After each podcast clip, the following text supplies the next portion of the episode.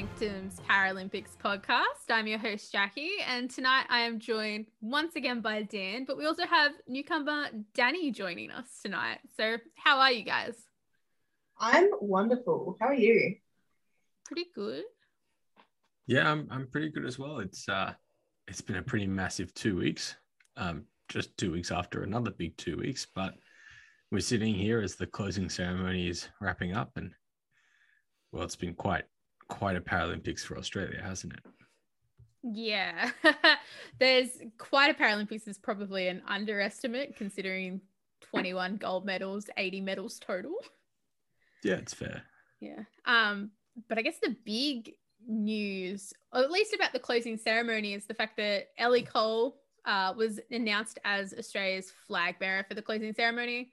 But with that comes part of the reason why she even got the honor is at her fourth Paralympics, she broke the record as Australia's most decorated female uh, Paralympian, winning 17 medals uh, across the four Paralympics. I mean, 17 medals is unbelievable. Four Paralympics is unbelievable. Um, you know, that there isn't much else to say about Ellie Cole's achievements over over her career.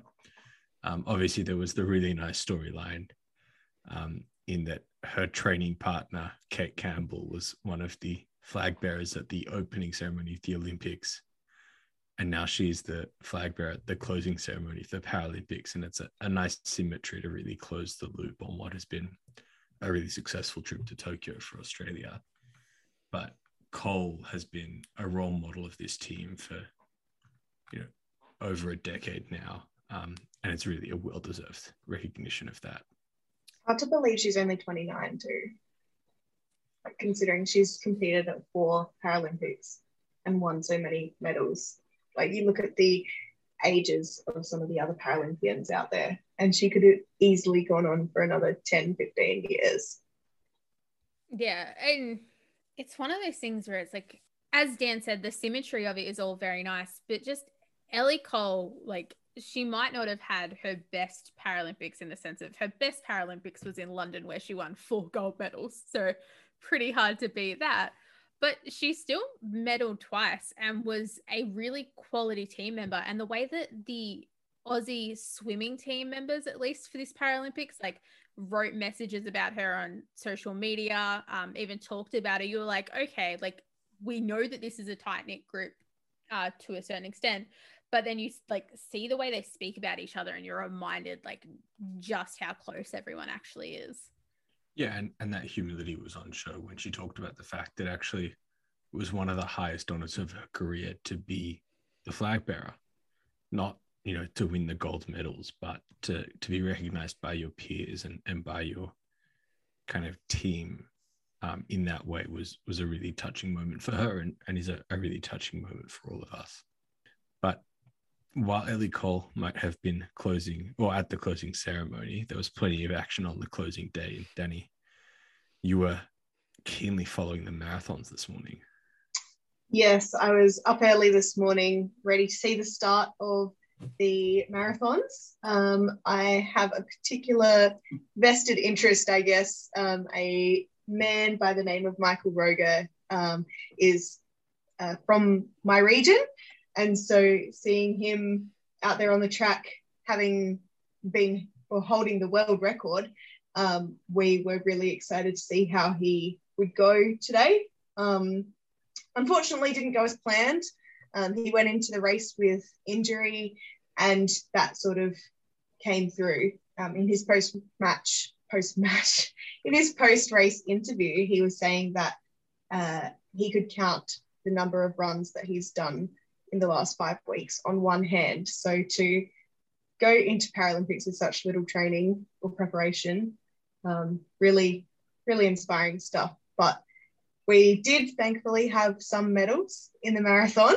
Um, very exciting news for uh, Maddie de Rozario, who claimed gold by just one second. It was such an exciting race. Um, we had uh, the USA competitor was leading nearly the whole race. And at one stage, she led for over a minute. And then this group of five just came and attacked her. And it was just so beautiful to watch Maddie so excited when she crossed the line. She couldn't believe it herself. No one else could. Um, yeah, really stoked for her. And we had one final Paralympian who medaled, Jaryd Clifford, who actually was running his first Paralympic marathon today, having only run his first marathon ever in April this year. Um, when he accidentally broke the world record, just casually. just casually. I remember was... us talking about this story. I can't remember when it was, but we were talking about the fact that how, how can you possibly accidentally run a marathon in world record yeah. time? Like the, the concept that you can be in the kind of shape where you run a marathon and not even think about a world record and then find out that you've broken it. Well, but also run a marathon and accidentally break a world record with guides. Like you're not running solo. But also he runs what, with a guide. What wasn't yeah. he pace setting for someone else at the time that he broke that world record? Yeah. He was pace setting for Michael Roeger, yeah. He um and he didn't even plan on finishing this whole marathon earlier in April, right? He sat down on the track with six Ks to go, and the coach was like, "Wait, get up, finish this. You're you've got a good time going here." And he could have easily jogged the last lap and still smashed this record. It was ridiculous. So coming into the Paralympics with only five months of marathon training essentially. Um, he snagged the silver, and it was just beautiful to watch. Um, seeing everyone cheer him, cheer him on as he came through uh, the, the line as they all finished in the stadium there, which was really cool. Um, yeah, really stoked for him. He's worked really hard at multiple disciplines in the running. So props to him. Yeah, I mean, uh, all three put in phenomenal efforts. Roeger obviously battling through injuries that were far worse than anyone knew, um, mm-hmm. and and to run a marathon on any kind of injury is unbelievable. Let alone one that stopped you from doing any training. But de Rozario won gold in the 800 meters earlier in the week. Mm-hmm. The difference, like 800 meters, takes about one minute and 40 something seconds. Today, she won a race in one hour and 38 minutes. the breadth of skill to be able to race at both those distances and take a gold medal in both is I mean, I, I don't actually have any words for, for what that kind of achievement is. But um, it, she was also in the middle distance events, like won bronze in the 1500 and then made the final in the 5000. Like, Mm. And it's not as if she had perfect weather conditions for racing either. Like, oh, little, little bit of an understatement for pretty much the whole Paralympics. But um, yeah, watching that spray come off the tires, you know, she wanted to be at the front of that chasing pack the whole time, which, you know what, understandable. I think we'll allow that one. Um, on Same the bright with... side, it makes the post race shower a little bit easier because you're already soaked. Does it though? I think a gold medal probably makes the shower easier. I thought the sheer number of records, both Paralympic and world records, just broken in the weather that it mm. was the athletics was baffling. like, um, and she beat the Paralympic record by 33 seconds, just casually amazing. yeah, absolutely. And it's it's really interesting because we talked about the fact that just, you know, three or four weeks ago at, at the Olympics, the weather conditions were so difficult to break world records because it was so hot. And here we would have thought that the rain that we've seen, particularly the last few days, would have prevented any world records. But this time, they've fallen like houses of cards, really. There's no other way to describe how the records have fallen. Well, and this is partially due to how few races there's been this year, obviously. And I'm sure some of them have not competed this season in a proper um, meet. But in Maddie's race, everyone either had a season's best or a personal best. Um, That's amazing. And there were more seasons and personal bests in these marathons today than there weren't by a long shot. Whereas in the marathon event at the Olympics, I think it was maybe four or five people tops um, between the events. It would be interesting to compare um, a percentage of how many records were broken per events held, like a ratio sort of thing. Maybe that's something we can look into. I mean, I still have my theory, and it was the same for the cycling at the Olympics that the extra year of no competition has made all of these athletes so much fitter, faster, and stronger. Um, and we're seeing all these records fall as a result, and we'll probably see a regression to the mean for for Paris, and we'll see you know less records broken, but there are still plenty of, of landmark achievements at Tokyo outside of the records. And Jackie, you became quite a fan of the debut event, the Para Taekwondo. I well, fans probably not fair, and that's only because you couldn't watch it. um, so I was more keeping up with the scores on the Paralympics app and being like, "Oh my god, wow, this is going really well." Um, I've done Taekwondo like in the past, but that's a whole other thing. So I understand how the points work to a certain extent. But Janine Watson in her para taekwondo bronze medal bout uh, won 63 to nil, which Oof. that sounds big. And then you go, there was only two other matches for the entire um, Paralympics that had someone get zero points for their entire bout. Uh, one of them was a zero zero draw that was like ruled a referee's decision quite early on in the bout. And the second one was a 10 nil uh, result in the bout. So not only did she uh, keep her opponent to no score, she then proceeded to just score with every like opportunity she could. They're only like a minute and a half, two minute long rounds as well. So like when a kick is worth two points and you're getting 63 points, you're landing What? a lot of kicks. Does anyone have a stat for how many strikes she landed that weren't scores? Because it, it can't it can't have been many. I if you land it like if you do actually land a strike like on the chest plate or say if it's a head hit, um, that's a point. It's like if she ends up hitting an arm guard or something like that, there is wouldn't be a stat I would say available readily. I mean, that's but that's just unbelievable to score 63 points in 90 seconds is is absurd and and, and it's almost shocking that it wasn't a gold medal with a scoreline like that. But um, you know, we found out what happened earlier in the day, and Jackie, maybe you'll tell us a bit more about it because you had a look into it. Yeah, so she went up against Morocco's Rajae Akermach uh, and lost eight to six, which is vastly different scoreline, just both with how low scoring it is, but how close it was. Um, and because of that, she got sent into the repechage where the best you can get is bronze, um, effectively. So uh, Akamak ended up moving through, I think lost in her quarterfinal because they were around a round of 16 match.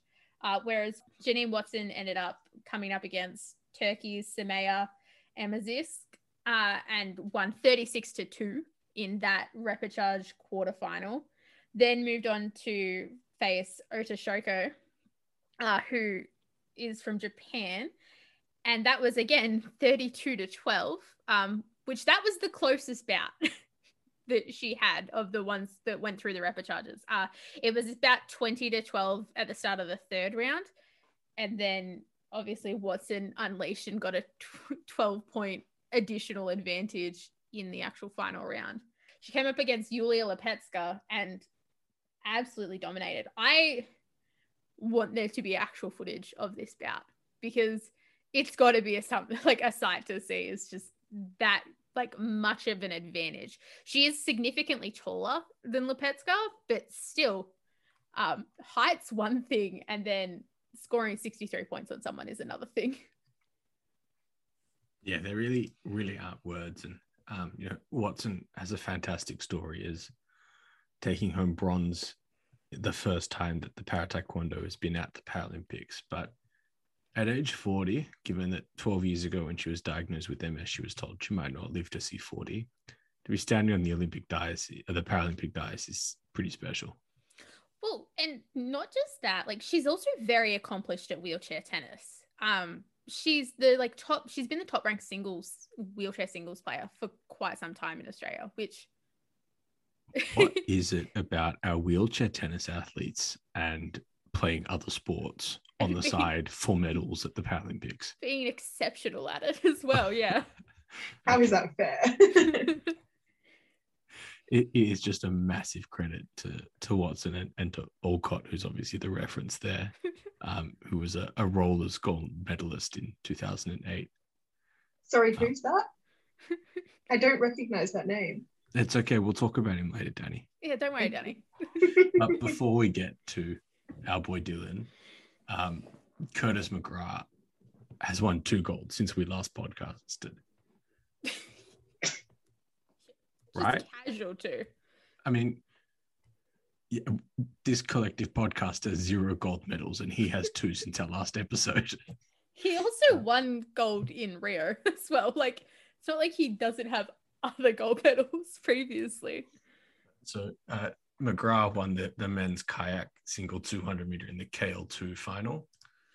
Um, following it up the next uh, the next day or two days later with the uh, the men's Va'a single 200 meter VL3, which is the same level of classification.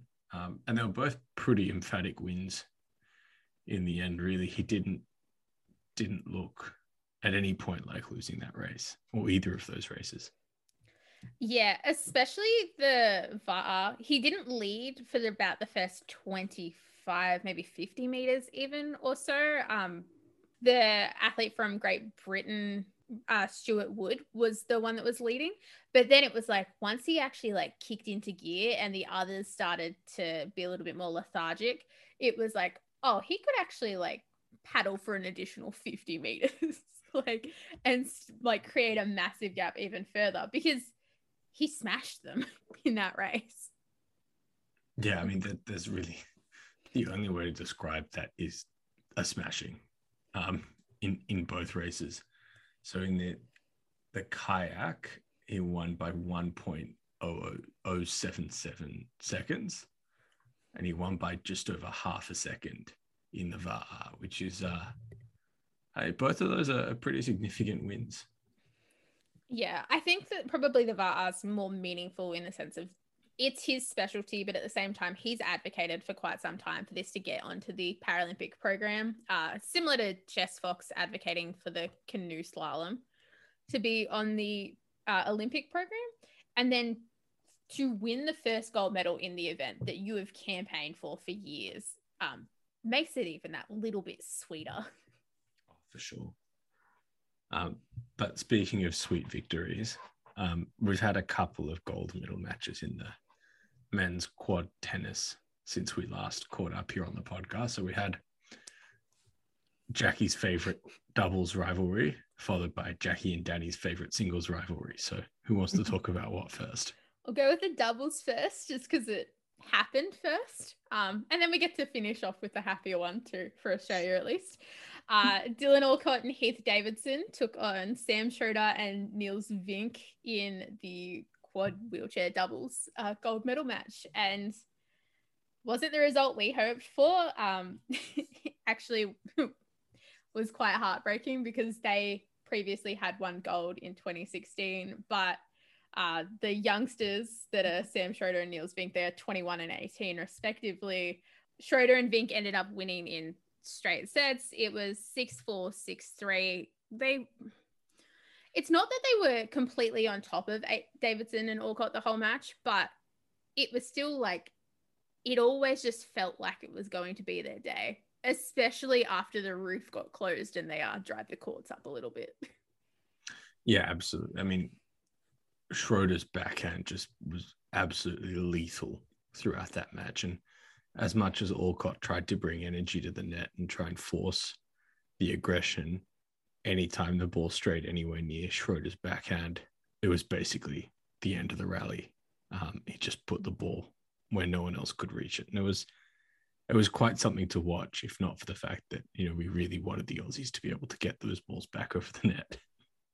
Yeah, there's something so likable about both Schroeder and Vink. Um, I really hope that Vink is on the singles tour very soon. I'm adamant they'll he'll be at the Australian Open, but unfortunately not the US Open. Uh, but also it's just the fact that this is Schroeder's first actual title in the doubles as far as like Grand Slams and Paralympics goes. Um, he's competed with Alcott this year at two Grand Slams. They lost both those finals. And it's just like finally a little bit of a reward for this kid's very, very like hard effort. He is the second best in the world for a reason. And it was on show when he beat one of the best doubles teams of all time. Well, and you, you could you could see how much it meant to them um, after the match. Alcott and Davidson went over, but and Schroeder was just overcome by the emotion, and, and so was Vink. Uh, but obviously, Schroeder's put in the effort for a little bit longer, just because he's a bit more experienced. And you could see how much it meant to him to be able to bring home a Paralympic gold medal. But he wasn't able to bring home two, Danny, because uh, our man Dylan had had something to say about the return singles match. He was out for blood. he wanted revenge in in the most larrikin way possible, um, as we know and love Dylan for. Um, obviously, we had the game delayed by two days to start with um, due to the backlog of games, thanks to the terrible weather we have already spoken about. Um, so it, it gave them some time to recover, though. So that was um, a way to prep everyone for what would be such a high standard game. And that's what we got. First set um, was 7 6. So Dylan obviously won the first one. And then he rallied back, got, got himself in the game 100%, and won 6 1 for his second set. So it was really impressive um, battle. It wasn't just like a, a complete um, sweep by Dylan. Um, but man, seeing those two go at it is something to behold. And it's it's sad in a way that it's Dylan's last Paralympics because it's the end of this rivalry that you spoke of. And um, now would it sort of seems like there won't be, or there will be, that domination by Schroeder and Vink now. Um, but props props to both guys for putting on such an entertaining match as well. Um, it, it was quite amazing to see because Schroeder really was on top for much of that first set. Um, and it looked a little bit like the match was getting away from Alcott. Mm. There were just a couple of rallies at, at 5 3. Um, and, and Alcott managed just to get one extra ball over the net, and it was enough. And you could see it some it sparked something in him, um, and how much it meant to him. And he ended up reeling off, you know, 10 of the next 12 games plus the tiebreaker. Um, and he really kind of hit hit his straps and showed why he is the number one player in the world. But there was also plenty of, of signs as to why Schroeder is fast challenging him for it. Yeah, and Vink will then subsequently challenge Schroeder once he gets onto the Grand Slam circuit. Um, the game in that match where it was really like, okay, uh, Alcott's not gonna end up going down. This won't go to a third set. Was uh the fifth game, I believe mm. it was in the second set, where they had seven deuces, um, and it was really going back and forth. But Alcott wouldn't let Schroeder just end up winning off his own service game. Like he was kept forcing it. They trade points back and forth. Typically, it was actually Schroeder going to advantage, and then Alcott just won three points in a row, and you were like, damn. Like it's it's on and it's on in the sense of the golden slam is still on which he said he's not thinking about um following winning a gold medal. I probably wouldn't be either if i just won a gold medal. But i know. I would keep that in my in the back of my mind. It'd be I, something i'd be worrying about like three days later when it's yeah. like oh i've got a flight in new york now. Just think about it while you're on the plane for a bit. Isn't he already on his way to new york he was um still in the Paralympic Village today, I believe. But I saw I saw Heath Davidson on a plane to the US, so yeah, um, it's possible, but it's certainly a short turnaround, and I wonder whether it will help or hurt Alcott and Schroeder as they each kind of come to terms with the Paralympics and, and prepare for that last Grand Slam of the year. I reckon it'll fuel them both in like different ways because Schroeder's trying to defend a title, which she hasn't had to do before. Um, because Schroeder won the 2020 US Open, whereas Alcott's going for the perfect year, essentially, um, and is so close to it. It'll likely only be a semi final and a final. And these two, it's just a fascinating rivalry in itself because it is the uh, old guard and new guard a little bit. I mean, it's it's how we saw Federer and Djokovic a decade ago. Yeah. Um, and and while that hasn't really panned out the way we thought, because somehow they've both stayed at the top of the, the game, um, it it really does seem like it's the apprentice coming the for the master.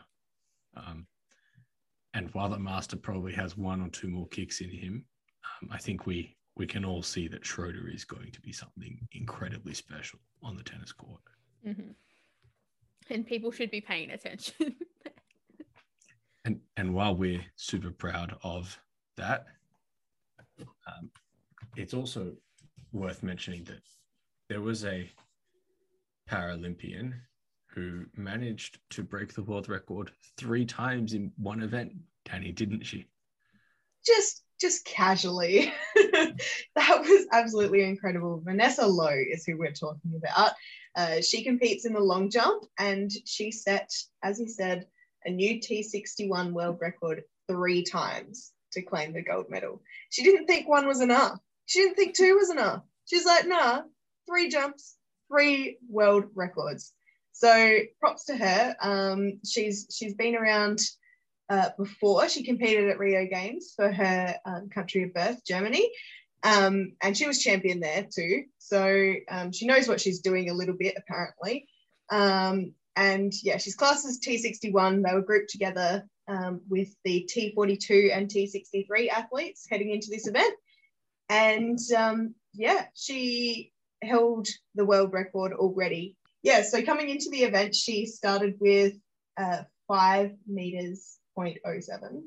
Um, and yeah, she smashed it to collect a 5.28 meter record, obviously 21 centimeters difference. So um, congrats to her. Um, she kept pushing, even though she'd already essentially claimed it with the first first jump she wanted to keep bettering herself and hyped herself up for it. And it was awesome to watch. So, so proud of her.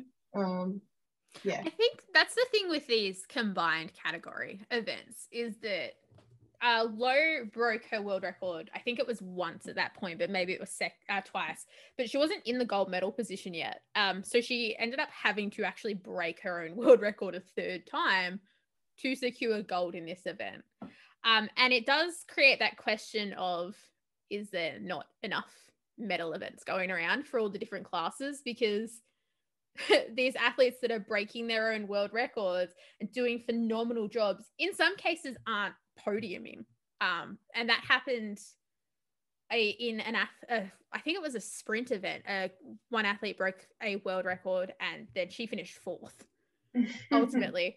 but in this case, it's like she had to break a world record she'd already done and the best you can do is your best realistically she beat her best three times um, which seems unheard of yeah it's so impressive like you it would be hard to not fall into the mindset of oh i've already like secured this um, and just take it easy you know make sure you don't injure yourself for any upcoming events or whatever um, yeah, to, to keep that mindset was really impressive. And I'm so stoked for her. she's she's just the loveliest person as well. Watching her interviews during um, during this Paralympics and the last Paralympics, um, I I would really like to be friends with her. I think.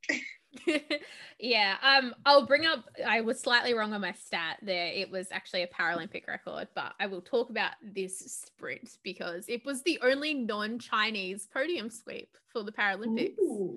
Uh, and it was an Italian podium sweep in the women's T63 100 meters. So they are single leg amputees uh, and will have a prosthetic on. And it was an amazing race. It was pouring with mm. rain, as were half of the athletics events. I made a joke um, privately that was like, it is like they are at a shallow pool. Like at this point, there is just so much water on the track and around the field um, that you're just like, how are they getting through this and, you know, breaking world records? And a world record and a Paralympic record were broken in this race. So the world record went to the youngest of the three Italians, Ambra Sabatini, who ran a 1411, uh, which phenomenal sprint. Well, I couldn't even do couldn't even do 20 meters in that time. No, and she beat uh former world record holder Martina Caironi, which so her previous world record was 1437. So it's not like she beat the world record by a little bit. Like when it comes to the sprints, 0.2 six of a second is massive. Uh, she ran a 1446, which that makes sense that like you might be slightly off or like slightly closer. And then the third Italian on the podium was the oldest, which was Monica Contrafatto, uh, which to win bronze at the age of 40 in a sprint event is phenomenal. Like that's what you can say about this race entirely. But they were all T63 sprinters. The T42 sprinter, who was the only T42 class in this combined class event, uh, Indonesia's Karisma Tiarani broke a Paralympic record. She is previously like the world record holder in this class as well. She set that record in 2019, but ran a 1483. And I'm just like, I get that you were possibly the only sprinter like in your class, full stop at this Paralympics in the women's event but God, you deserve a medal. like, what more Man. can you do? I know. Imagine like putting your name in the ring and just being the only one there and you still don't come first. Are you kidding? Her, world record time is 0.01 better than what Contrafatto ran. So it's like, oh, wow. it is so hard for her to even get onto that podium. Um, oh, for sure. But just what a run from all of them. Well, going back to Sabatini, um, she uh, only became eligible for Paralympics a couple of years ago because she was involved with a car accident, and that's how she, how she lost her leg only two years ago. And to come out and win gold uh, two years after acquiring this disability um, and learning essentially how to live a whole different life and just training for Paralympics and being successful at your first shot. Man, props to her. She's got a massive future ahead of her. I love how casual that is. Just props to her. But it's also like I can't compare.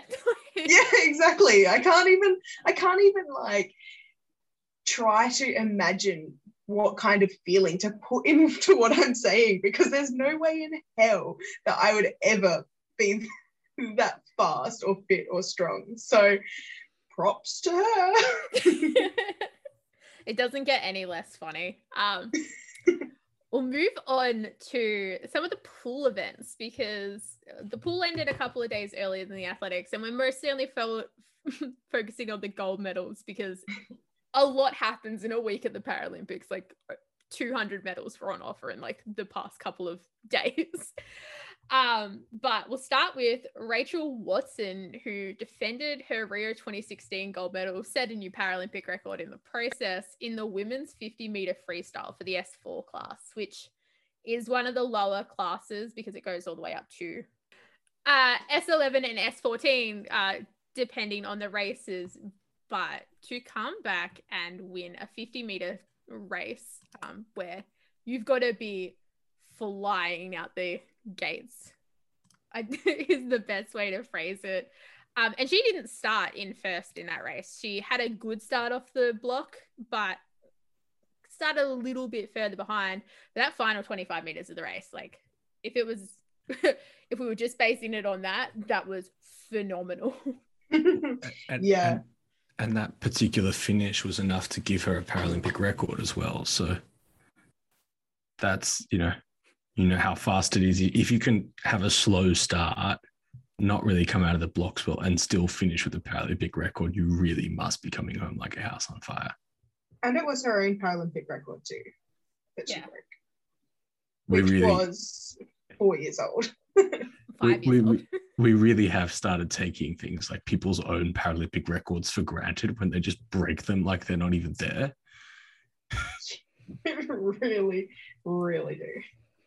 Um, but we'll move on to the next Aussie medalist, which was uh, Benjamin, or otherwise known as BJ Hance, uh, who it was a pretty big night this night where we won all these gold medals, but it was in the S14 100 meter backstroke category that I it was a great race. Uh, he did really well in the relay races that he competed in, and even had a bronze in a 100 meter butterfly individual event. But to win the set in all these different like different strokes, especially because three medals, three different strokes for the Paralympics is pretty phenomenal. I mean, and, and to, to have a full Paralympic medal set after one Paralympic appearance is incredible as well. Mean, Hance is, is only 21, and this is probably the start of, I mean, based on prior form, a really successful Paralympic career. Uh, because if you're able to swim across all the strokes like this and, and at this level, well, and, and that looks even more so, um, given the fact that he really only just missed his own world record from earlier in the year um, and broke the Paralympic record. Um, and if you can swim across all three strokes like that, you're on the way to having a pretty oversized baggage collection at the end of every Paralympics going forward. Oh, for sure. yeah, I wouldn't like to be the person that's stuck carrying our swimming team's bags. The, the medals that they're carrying, it's enough to prop up an Australian economy and send it to China. Please, they won enough medals already, Dan. They led the medal tally with like 207 medals. That's true. It's it's just a good thing there's not iron medals then as well, I guess. Too political for this podcast. Um, all right, we'll move on to Will Martin, who is a triple Paralympic gold medalist. Uh, so I believe we previously talked about his 400 meter S9 freestyle gold and then also his 4x100 meter freestyle relay gold with Ben Popham and Rowan Crothers. But uh, he got another one in the men's 100 meter butterfly S9. I, we talked about the fact that Hance has three medals of three different colors after one Paralympics appearance. Martin might want to talk to someone because his are all the same color. Um, he, he obviously doesn't bother with silver or bronze. Um, and, and he broke his own world record setting this 100 meter butterfly event uh, world record as well. Um, so he, he broke the Paralympic record and the world record in the heats in the morning. And obviously hadn't been swimming hard enough because he could do it again in the final um, with a, a 50 a 15 meters at the end where he went from kind of half a body length in front to over a body length by the end. Um, and that's just you know a phenomenal finish and a way to really hang on in what is a brutal event. I mean, the hundred meter butterfly is is a hundred meters of pain. Um, it's the 100 meters of swimming butterfly. like, I'm not sure so, why- it is the worst stroke. I hate it so much. and so I'm not sure able, why anyone would willingly, voluntarily do butterfly. I mean, if it was going to get me three gold medals, I'd think about it. But Yeah. to be able to pull away in the last 50 meters really shows how strong he was and how well set up he was for the race. And it's great that he got to deliver. Yeah, and this isn't an Australian, but it's someone that is definitely worth a mention because I said it in a group chat that we're all in. Uh, Maxim Krypak eats world records for breakfast. does. this man won five Paralympic gold medals. The one event that he lost was the 50, uh, like there was an individual event, was the 50 freestyle. Uh, he lost to Rother, Rowan Crothers, and that was a very tight race in the end as well. And then in the relay event he was in, which was the 34 points freestyle, uh, Ukraine also won bronze in large part because of him, because of the leg that he swam.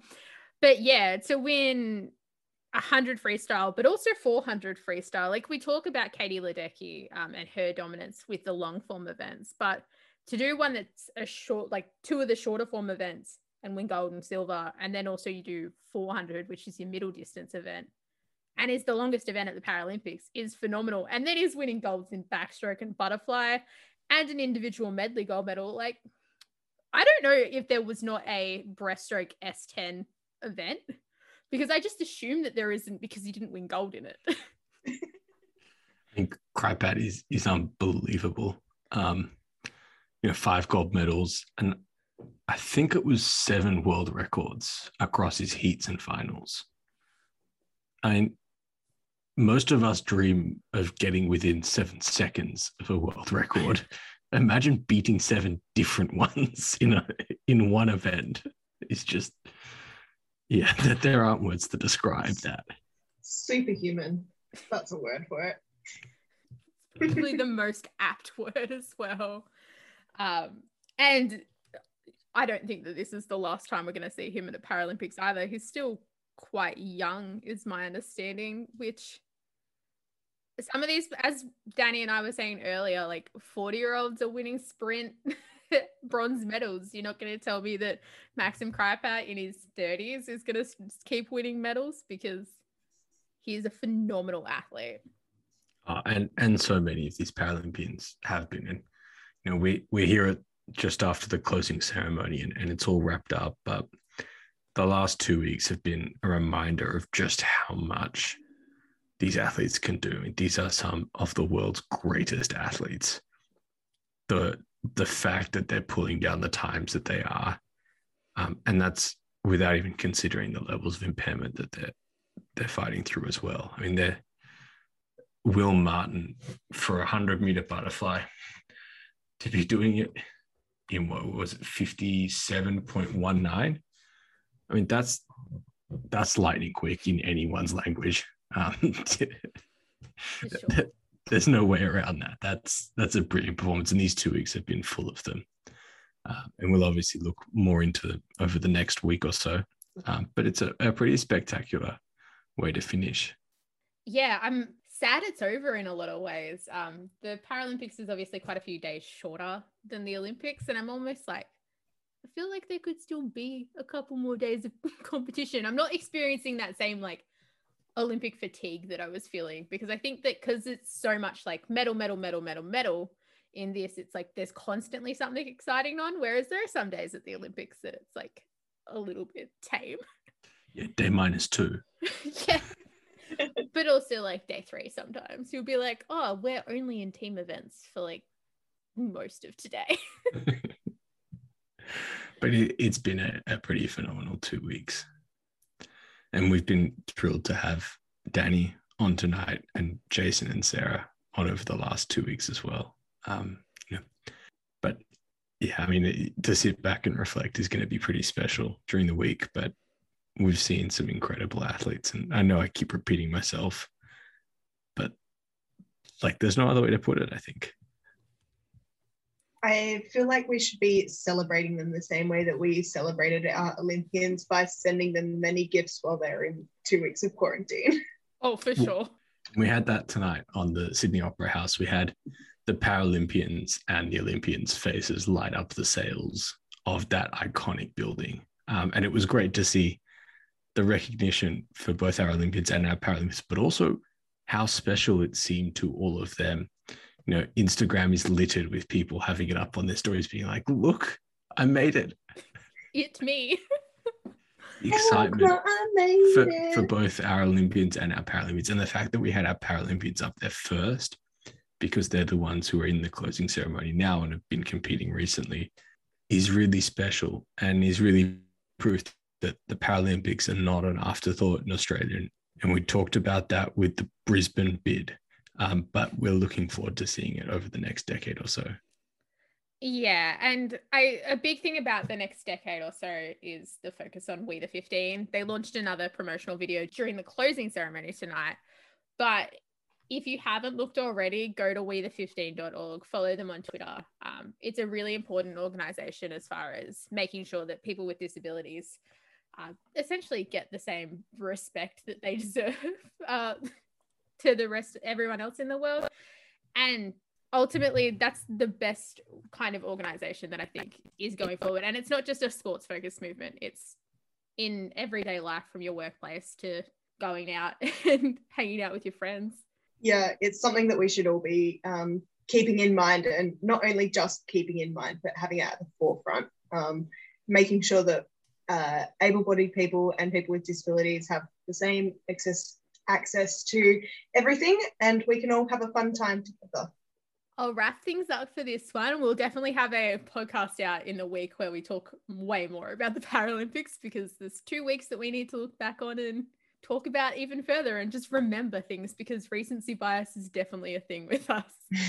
so this has been Ascending Olympus. You can find us on Twitter at Ascending Pod. You can find any stories we have about the Paralympics and then also stories coming in about Olympians uh, at theinnersanctum.com.au. Thanks for listening and we'll see you next week.